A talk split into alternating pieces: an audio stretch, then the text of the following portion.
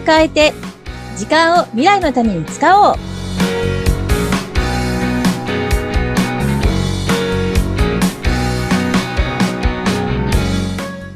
こんにちは、ガキこと研修講師の二垣です。こんにちは、インタビュアーの才川貴子です。さて、ガッキー先生、前回のお話の中では、研修講師の役割として場作りが重要なんですよ。もう最初の挨拶のところで、ここで皆さんの心をつかめなかったら一日もどんよりしてしまうんですよっていうようなお話、はい、そうなんですよ、はい、勝負なんですね。その中で前回の最後の方に、あとファシリテーションも必要な能力なんですよっていうことをお話しされてましたよね、うん、はいはい。ですので今日はちょっとそのファシリテーションっていうことについてお話を伺ってみたいなと思うんです。あ、はい、ありがとうございます。そうですね、皆さんファシリテーションってやったことありますか、はい、っていうお話なんですけど、才川さんは、はい、そういう経験はありますか？難しいですね。そもそも私、あまりファシリテーションっていう意味がよく分かってない気がするんですよね。はい。何か会議の場であったり、何か大勢の人がいる場で、うん、じゃあお前ファシリテーションね、ファシリテーターねっていう言葉は、耳にはしますけども、実際にファシリテーションってどんな意味なんだろうって考えたこともなかったんですよね、あまり。はい。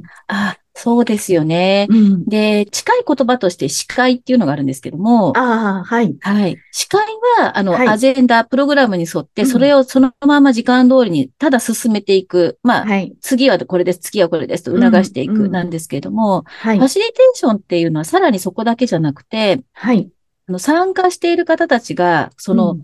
例えば研修なり、ファシリテーション、イベントなりに、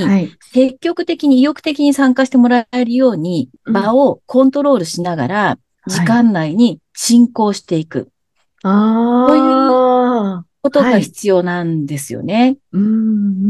だから勝手に一人で行ってしまってはダメで、常に場を見ながら、その人たちに巻き込みながら、で、目的からそれないようにですね。で、はい、促しながら進行していくなんです。ちょっと難しい技術ですよね。慣れないと。だからそうですね。私もすぐに、最初からできたわけではなく、はい、この研修講師という仕事をやりながら、だんだん自分なりの工夫みたいなのができてきて、で、今の形になっていると思うんですけども、はい、だから結構ですね、出たとこ勝負みたいなところがあって、はい、同じ研修のテーマ、同じテキストを持って1日のプログラム一緒だというのでも、はい、その参加されている受講者さんの雰囲気とか、はい、その方たちの立ち位置だったりとか、はい、そういったもう毎回違うので、思ったように進められないっていう時もあったり、はい。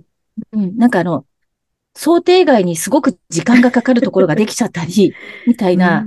のがあるんですよね。で、それを、はい。自分で、時間内に結局最後帳尻合わせなきゃいけないから、はい。それを、じゃあここで時間かかっちゃったからここは短めにしようとか、いや、ここをちょっと早く行き過ぎちゃったから逆にここで時間を稼ぐようにしようとか、そういう調整をしながら一日を進めていくみたいなことをやってます。難しいですよね。研修なので、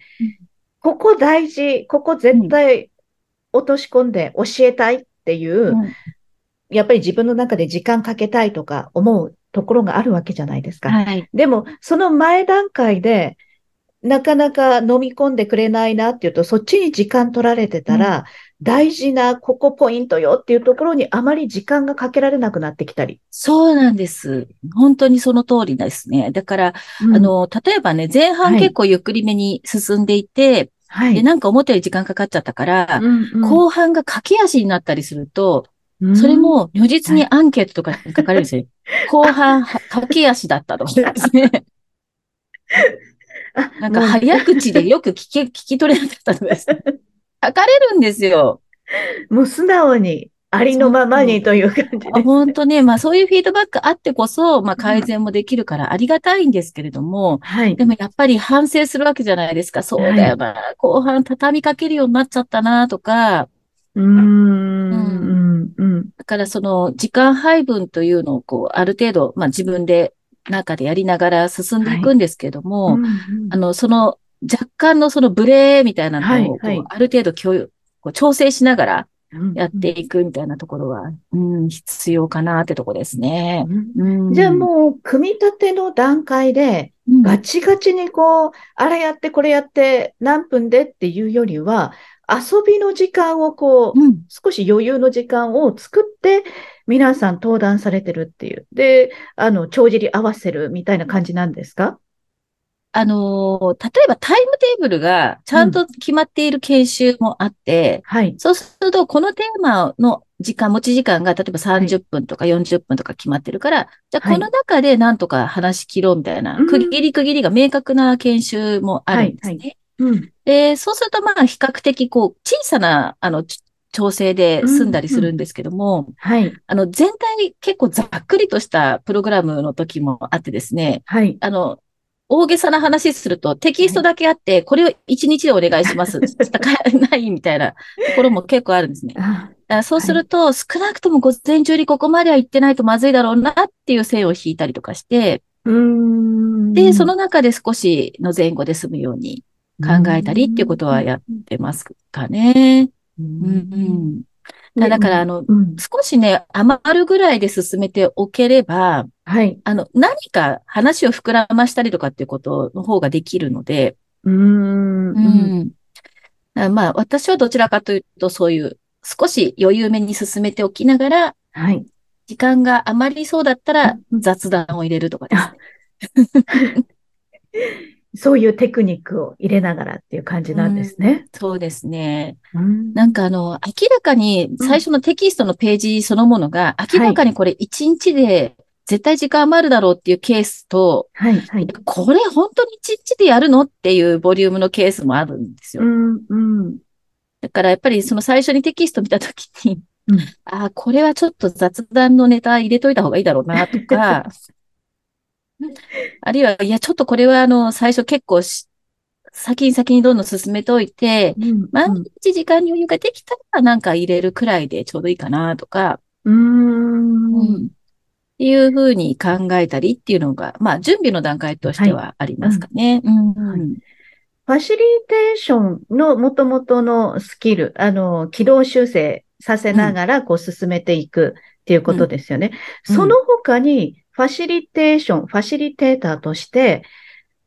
持ち合わせていなきゃいけないテクニックだったり、技術ってあるんですか？心づもりというか、何ですかね、そういったことって。何が必要なんですかね？研修という、まあ、そういう場として絞ってお伝えすれば、はい。はい、全員を巻き込んでいく必要があるので、はい。で、いかにこう、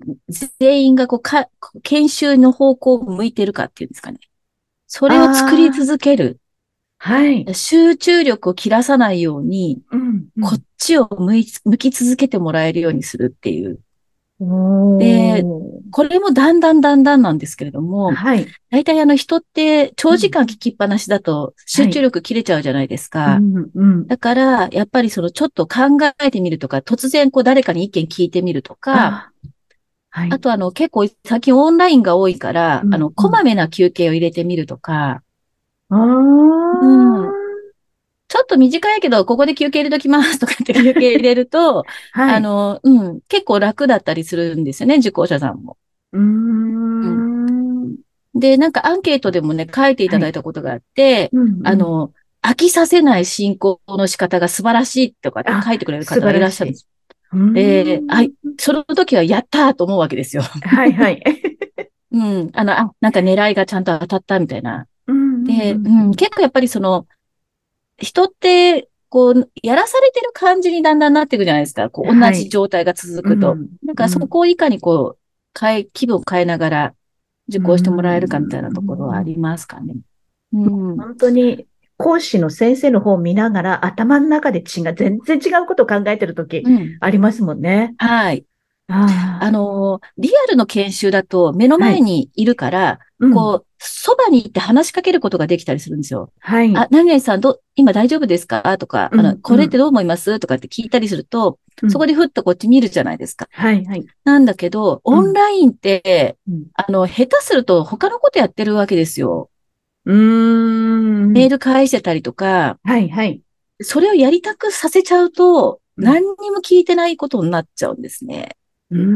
でね、見てるとわかるんですよ。顔が映ってる方は見てるとわかるんですよ。あ、これ絶対他のことやってるとか、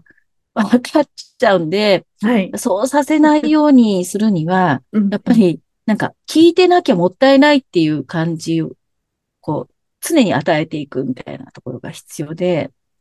じゃあもう、リアルとオンラインでもファシリテーションの技術っていうのは違ってくるんですね、きっと。まあそこまで明確に意識してるっていうとそうでもないんですけど、でも、やっぱそうですね。その場によって対応が変わるところはあると思いますね。すごい。なんか、もっともっと深くファシリテーションっていうことについては伺ってみたいですし、いや、それこそ今度次回とか別の回で、オンラインと、リアルの研修の違いっていうのはすごく今お話伺いまして、何がどう違うんだろうっていう興味も湧きましたね。いやー、本当そうですね。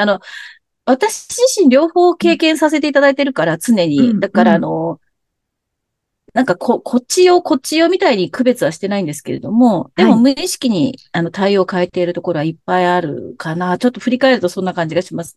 ね。ではもう本当に講師の方にとってはファシリテーションの技術っていうのはもう身につけておかないと、そうですそうです。はい。研修講師をやるならファシリテーションスキルは必須と思いますね。すごいなっていつも研修をしてるときに思うのは、質問するとすぐ返してくれるじゃないですか、皆さん。すごい豊富な知識と思ったりするんですよね。もうちゃんと返してくださりますし、質問するとわからないことはじゃあ後で調べておきますねっていうふうに、ああいうふうにして返す技術とかもすごいですよね、やっぱり。そこは、すごく意識しているところで、どんな質問が出てくるかわからないんだけれども、どんな質問もちゃんと受けるっていうことをしないとですね、なんかね、こう、ごまかしたりとか、お茶を濁すみたいな雰囲気で回答してしまうと、その一瞬で、あ、この講師使えないってジャッジされる感じが、手に取るとわかるんですよ。だから質問に対する回答がアウトな講師は、もう聞く価値がないになっちゃうんですね。